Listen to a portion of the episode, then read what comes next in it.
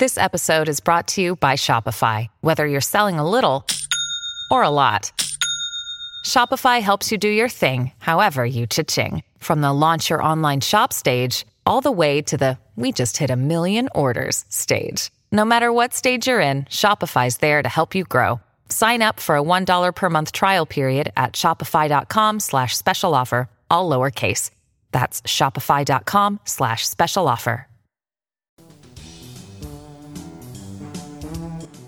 From Washington, this is the CQ Budget Podcast, your leading Capitol Hill source on how Congress allocates federal taxpayer dollars. I'm David Lerman, your budget tracker. And I'm Jennifer Shutt, budget and appropriations reporter. And now that Congress is back for its lame duck session after these tortuous elections, uh, they have two big tasks on their plate. And we want to do assess the chances of seeing action on these things because they're huge undertakings and they have less than four weeks left to get them done. One, of course, is a new coronavirus relief package, and the other is an omnibus spending package for the current fiscal year, which is long overdue. There's less than four weeks left to get new funding in place, either a final spending deal, omnibus, or a stopgap measure, punting into next year. These are big tasks and and tensions are high and the election fallout is real. Jen, how's it looking? It's not looking good on either front. Um, first, on another coronavirus relief package, the good thing here is that Speaker Nancy Pelosi, Senate Majority Leader Mitch McConnell, and even current President Donald Trump are all saying that they want a package before the end of the year to address the economic issues and the healthcare issues we're seeing from the pandemic. Um, the big holdup here is that no one's actually negotiating how to reach bipartisan agreement on that. We've heard from Pelosi, uh, Senate Minority Leader Chuck Schumer, um, as well as President Trump and President elect Joe Biden, that they think the way to go is sort of a bigger, sweeping package. Um, but Senate Republicans and a lot of House Republicans aren't really on board with doing something similar to the package House Democrats passed earlier in the year. Um, depending on which version of that package you look at, Democrats and President elect Biden are both saying that they want something in either the 3.4 trillion or 2.4 trillion range. That was the HEROES Act um, that House Democrats put forward at two separate points earlier this year. Senate Republicans are pushing for something more, they say, targeted that would most likely be in the 500 billion to 1 trillion range. And so there's significant differences there. And then the big challenge for appropriators trying to negotiate the dozen annual funding bills ahead of that December 11th timeline is just that they really don't have a lot of time to get this done. We've heard from aides that this week um, negotiators are trying to get agreement on those 12 subcommittee allocations um, until the chairs and ranking members of those subcommittees know exactly how that how much they have to spend it's really challenging for them to break that number down into department and agency allocations and to then prescribe to departments and agencies how much funding they have to spend for the fiscal year that began back on October 1st. So they're trying to work on that this week. And then we know that negotiations will be ongoing next week, the week of Thanksgiving.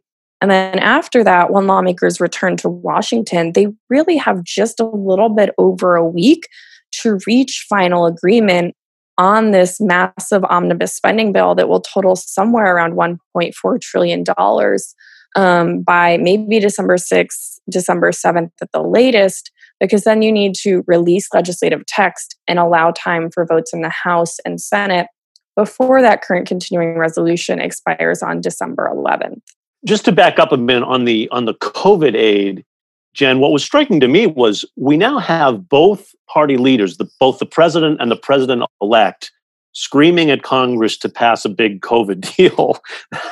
I mean, we saw Joe Biden yesterday at a news conference saying he wants a massive relief package now because people are hurting now. And he made that point emphatically. And Trump has been pushing for several weeks for a big package. And he even suggested he wants a package that's even bigger than what Democrats have proposed. He's tweeting all the time go big, go focus, but go big, get it done now. Um, so you've got both of these leaders screaming for action on a big package. And we've seen no movement at all within Congress. We still have the same stalemate there that we've had for months on COVID aid. Really striking how both sides are frozen into their positions. What I was wondering is would passing the elections pressure, with that off their backs now, would that free up an, a deal? Uh, did they feel they had to stay dug in until the elections, but now maybe now could they bend? So far, I don't. We haven't seen that, right? No, it really doesn't seem like the election outcome has changed anyone's negotiating stance. We are hearing very different takeaways from Democrats and Republicans about what the election said.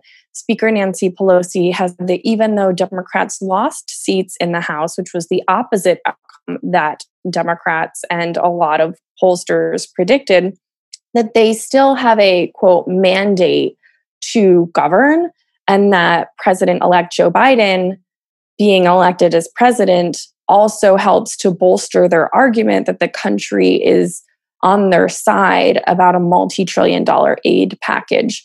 On the other side of things, we're hearing from Republicans that this was a very close election, that we don't yet know the outcome of power in the Senate for the 117th Congress. That's coming down to two runoff races in Georgia on January 5th.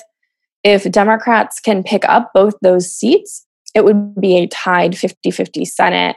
And in that situation, the vice president, which would be Kamala Harris, would break the tie. So Democrats would have the majority in the Senate come January 20th.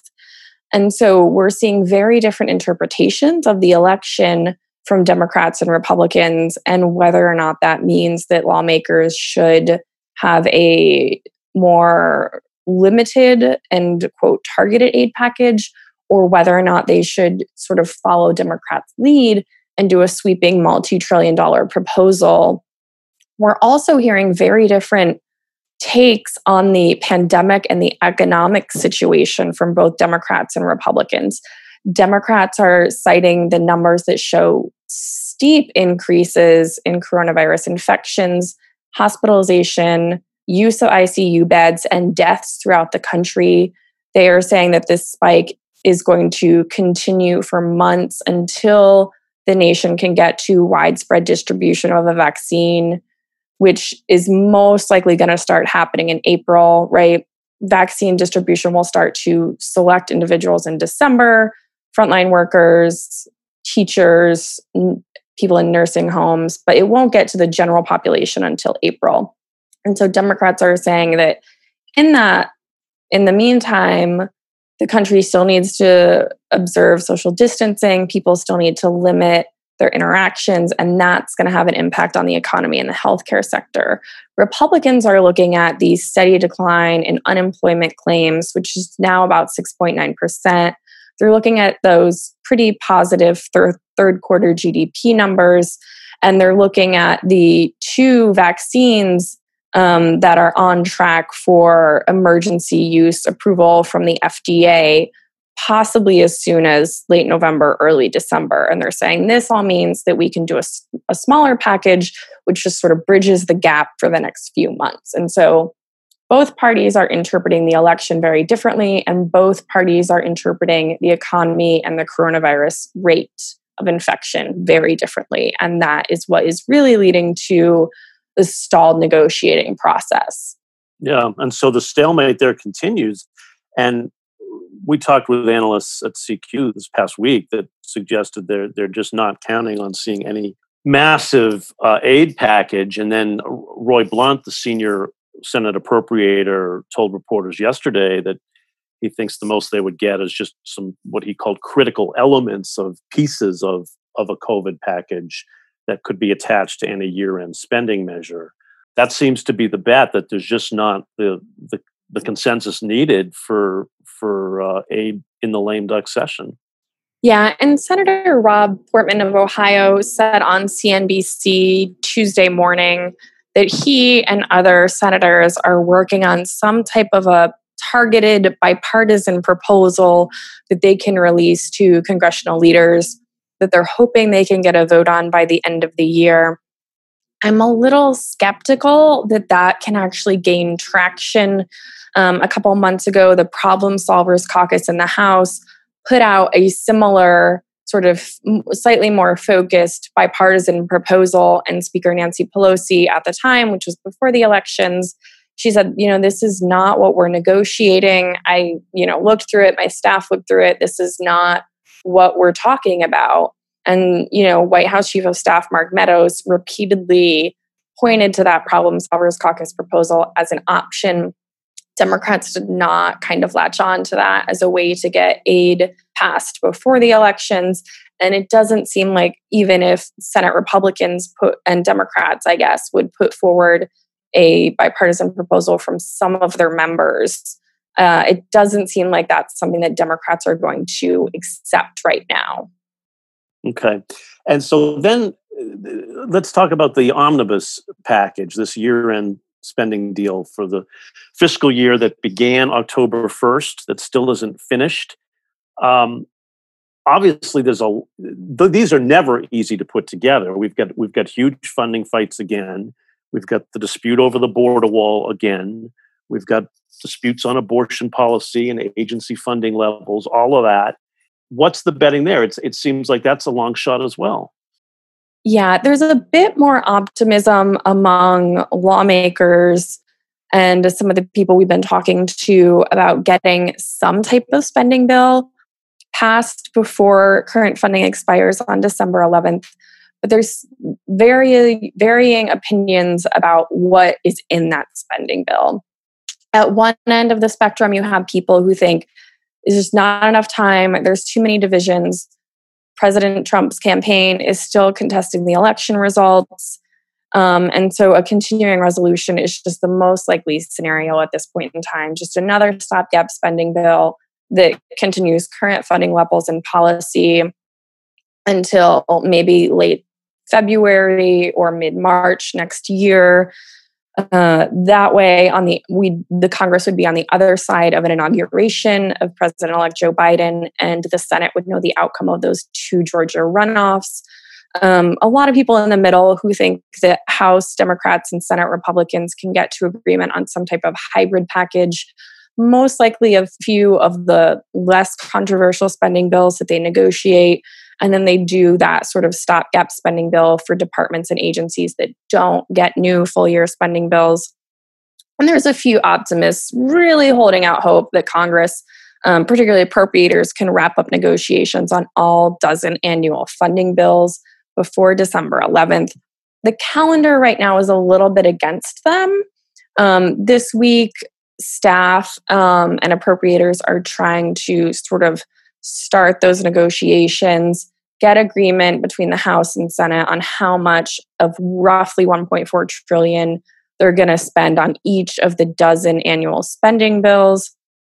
Uh, subcommittees can start, you know, working out some of the issues that they can get done, and then after that, they'll kick it up to the four corners of the appropriations committee, and whatever they can't resolve typically gets kicked up to leadership to resolve um, really there's not a whole lot of time to do that negotiating. It's going to include late nights and weekend work and just a bit of long odds they can get all dozen bills enacted.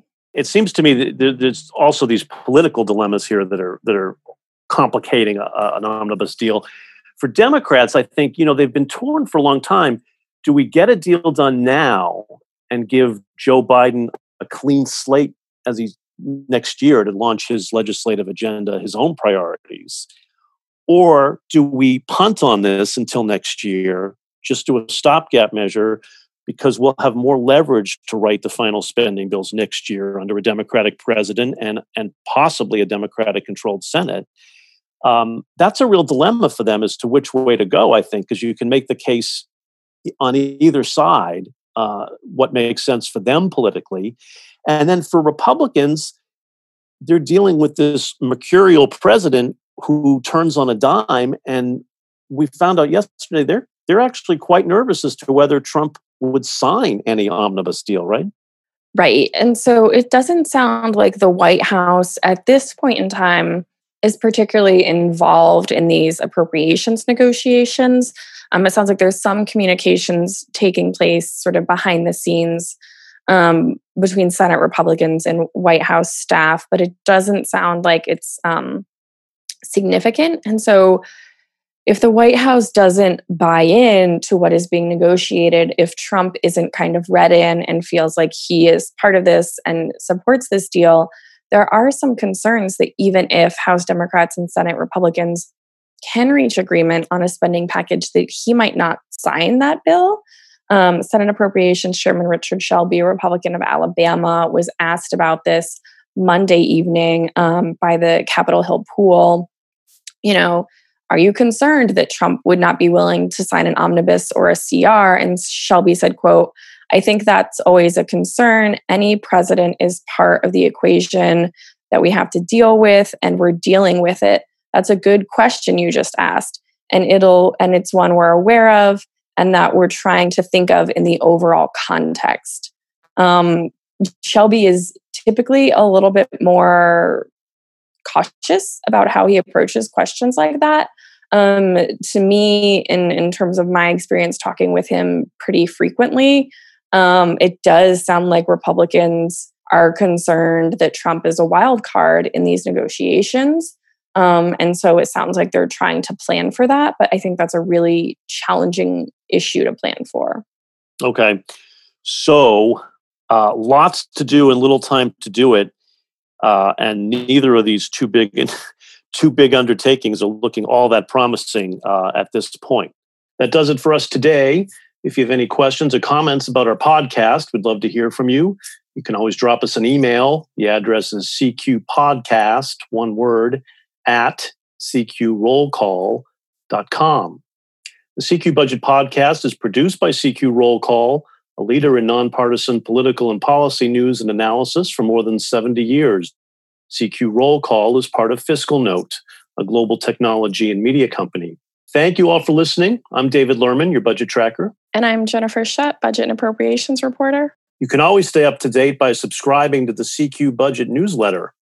Be sure to subscribe to this podcast. You can find us on Apple, Spotify, Stitcher, NPR One, or just Google the phrase CQ Budget Podcast. And we'll be back next week.